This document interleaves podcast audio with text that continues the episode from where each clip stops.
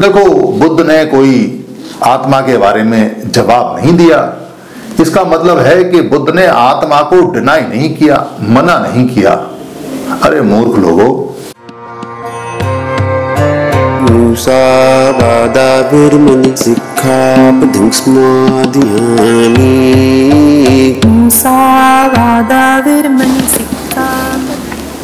पूरी दुनिया में बुद्ध की फिलॉसफी बुद्ध का दर्शन, बुद्ध का दर्शन, बुद्ध की टीचिंग भारत की ओरिजिनल टीचिंग ऑफ़ फिलोसफी बहुत तेज़ी से फैल रही है। अगर आपको इस बात की तहकीकात करनी है तो आप अपने मोबाइल पे कोई सा भी शब्द टाइप कर दीजिए। Buddha in Japan, Buddha in U S A, Buddha in Germany, Buddha in France, Buddha in Italy Buddha in Africa तो आपको पता चलेगा कि कितनी सारी जानकारी गूगल ने आपको एक साथ उस शब्द के अगेंस्ट में दे दी।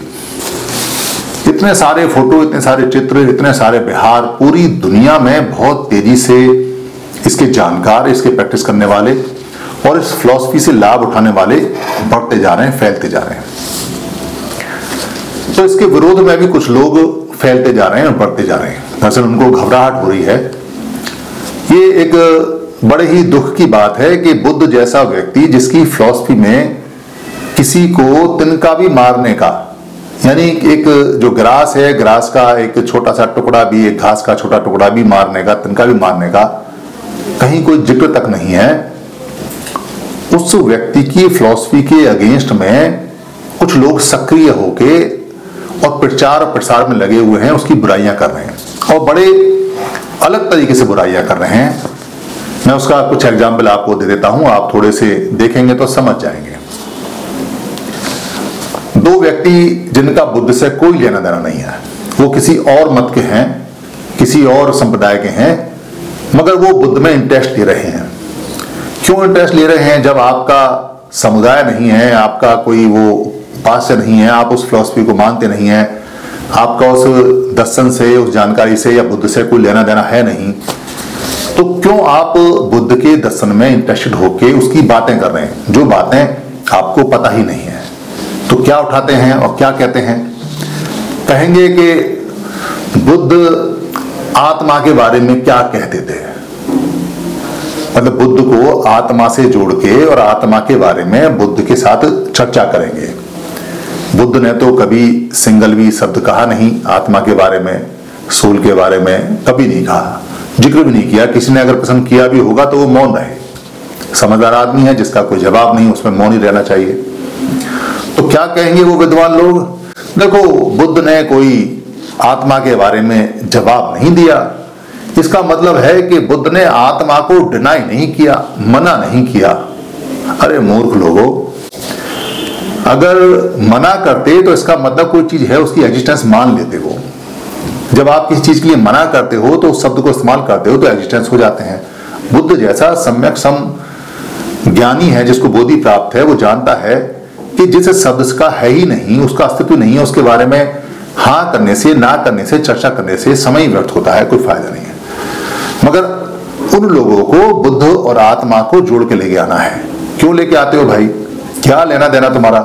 कहेंगे, देखो, बुद्ध ने ना यस किया, ना नो किया। इसका मतलब उन्होंने नो नहीं किया। अरे, यस भी तो नहीं किया। तुम खाली नो को पकड़ रहे हो कि भगवान बुद्ध ने आत्मा के बारे में कुछ नहीं कहा। तो इसका मतलब उन्होंने मना नहीं किया। अरे हाँ भी तो नहीं किया। आत्मा के बारे में तो बोले ही नहीं, एक शब्द नहीं बोले। तो मूर्ख हो, कम से कम लोगों का समय तो खराब मत करो। फिर कहेंगे, देखो, बुद्ध ने जन्म और मृत्यु के बारे में ऐसा कहा और पुनर्जन्म को माना। अरे, बुद्ध ने कभी भी पुनर्जन्म के बारे में कोई बात नहीं कही। बुद्ध ने हमेशा अगले जन्म के बारे में बात कही। उन्होंने ये कहा कि ये जितने भी जीव जंतु पैदा होते हैं, इनका अगला जन्म जो है, अब पुनर्जन्म और अगला जन्म तो समझ लो कि क्या होता है, क्या नहीं होता है।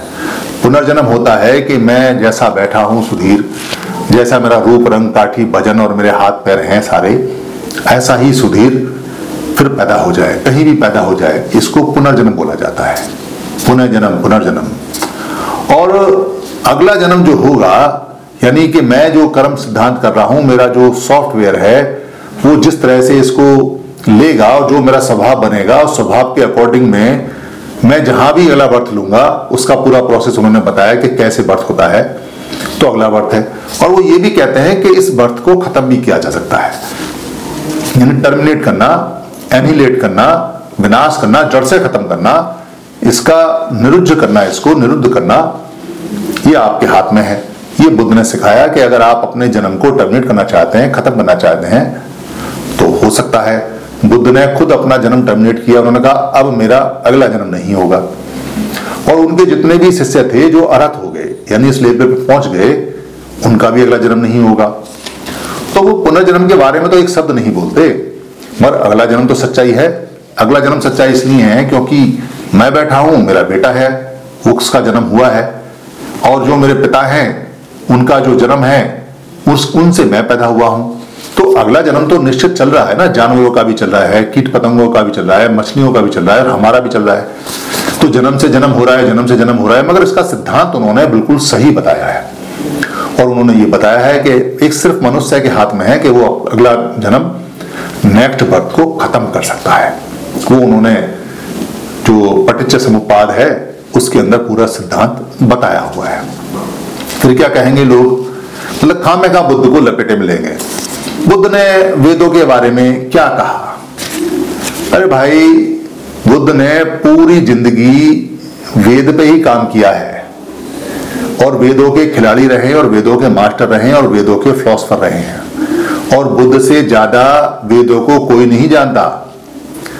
क्योंकि वेदनाओं का क्या रूप होता है, और वेदनाएँ कैसे काम करती हैं, वेदनाएँ कैसे जन्म देती हैं, अगला जन्म कैसे देती हैं, वेदनाएँ कैसे बदलती हैं, कैसे तीव्र वेदनाएँ होती हैं, कैसे पीड़ादायक वेदनाएँ होती हैं, कैसे सुखदायक वेदना होती हैं, कैसे दुखद वेदनाएँ होती हैं, काली वेदनाएँ, सफ़ेद वेदनाएँ कैसे वेदनाएँ उम्र बढ़ाती हैं, यानी आयु विज्ञान, कैसे वेदनाएँ लोगों के जीवन को प्रभावित करती हैं। बुद्ध के अलावा अभी तक की हिस्ट्री में कोई ऐसा व्यक्ति नहीं है जो इसके अंत तक पहुँच गया हो। इसलिए उनको लोकांत ईश्वर भी बोलते हैं, लोकांत ईश्वर, यानी शरीर, लोक माने शरीर और अंत माने बिल्कुल लास्ट पॉइंट तक, और इसी माने वैज्ञानिक और वर माने श्रेष्ठ। यानी कि वो शरीर के अंत तक पहुँचने वाले सबसे श्रेष्ठ वैज्ञानिक रहे हैं। उनसे ज़्यादा कोई रहा नहीं अभी तक। तो वेदों की जितनी बड़ी जानकारी उन्होंने दी और जितना बड़ा वो लिख के गए या बता के गए, लिखा तो बाद में गया है, मगर बता के गए और सिखा के गए, उतना तो वेदों पर किसी ने काम ही नहीं किया। क्योंकि जो प्राचीन में उनसे पहले वेदों पर काम करते आ रहे थे, वेदनाओं पर काम करते आ रहे थे, सेंसिस पे काम करते आ रहे थे, जो हम अनुभव करते हैं, तरंगे उस पर काम करते आ रहे थे, वो तो बहुत थोड़ा था। फिर वो मूर्ख लोग क्या कहते हैं? देखो, उनके जो दो गुरु थे, वो गुरु फलानी फलानी मान्यता के थे। अरे भाई, उन्होंने कई जगह गए, छह साल उन्होंने जगह जगह जगह जगह लोगों के पास गए। वो जो लोगों के पास ज्ञान था, वो सारा ज्ञान वहाँ सीखते थे और एक प्रश्न करते थे कि भाई, आपने हमें जो बताया था, वो तो हमने सब सीख लिया। पर दुख नहीं गया। भाई, दुखों का कारण नहीं पता चला। भाई, दुख का निवारण नहीं पता चला। भाई, दुख के निवारण का रास्ता नहीं पता चला। हम तो दुख के कारण को ढूंढना चाहते हैं कि दुख का कारण क्या है। तो टीचर क्या कहते थे?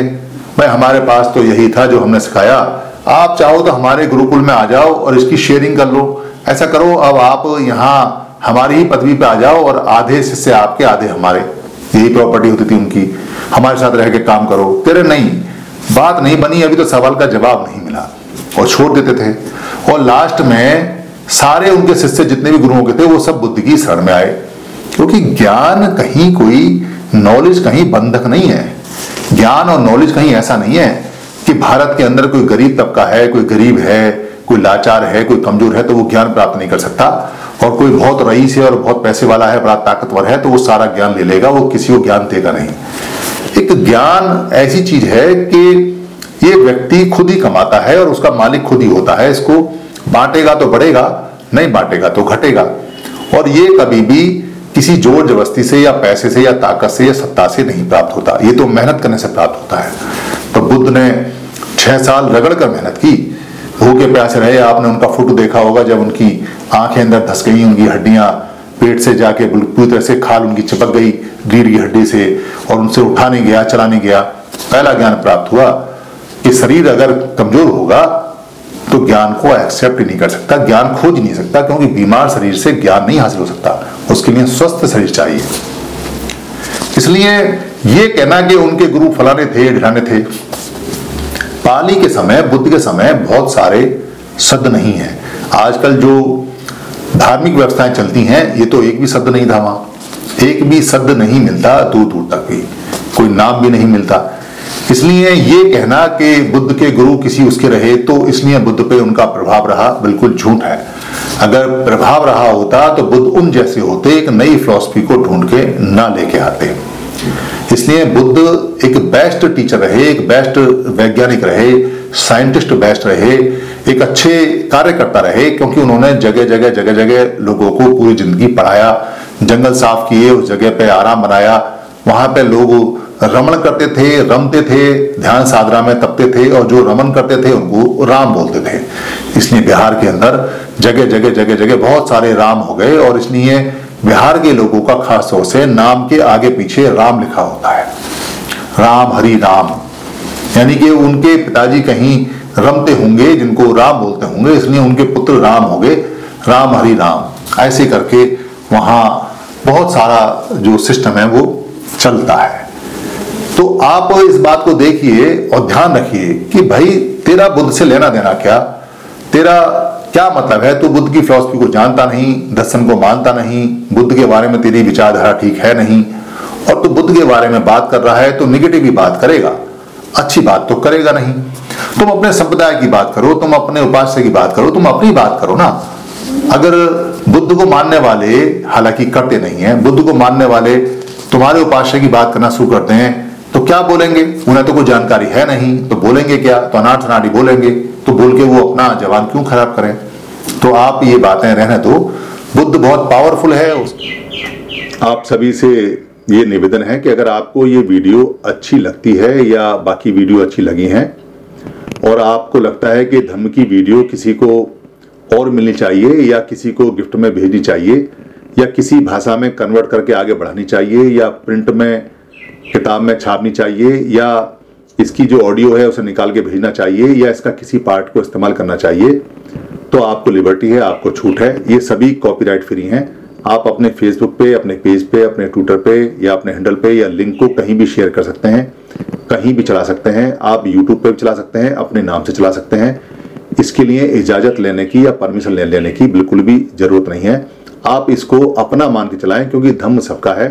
हम जो बताते हैं वो भगवान बुद्ध का है या महापुरुषों का है, उन्हीं की बात को सरल भाषा में बताते हैं। हमारा सिर्फ़ इतना राइट है इस पे कि हम इसको लोड कर देते हैं, बाकी सारी ये पूंजी आपकी है। धन्यवाद।